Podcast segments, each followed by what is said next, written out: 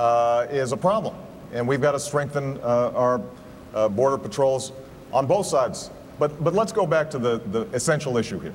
Uh, we are a country of immigrants.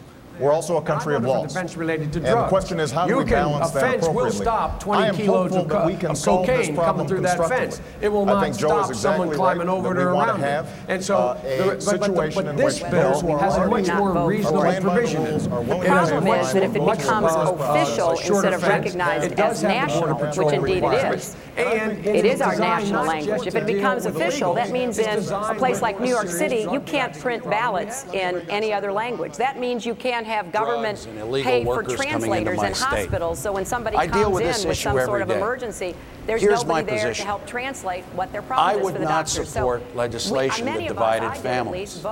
I would not support English was our legislation language, that builds a wall, the a Berlin-type We wall speak between English. two That countries. doesn't mean we can't the way encourage other the bill languages. and the I speak French and exists English. today.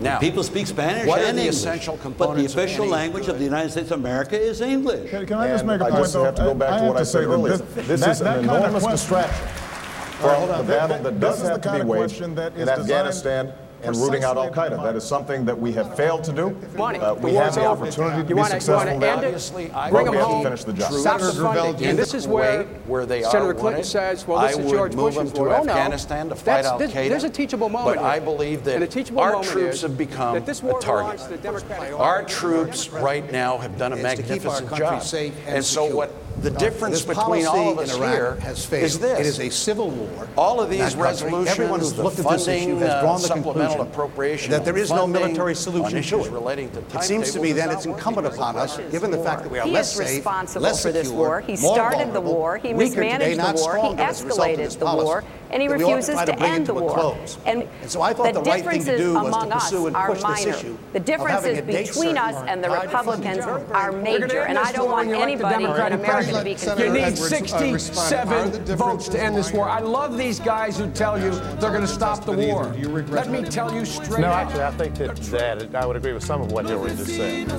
And I want you to raise your hand if you believe English should be the official language of the United States.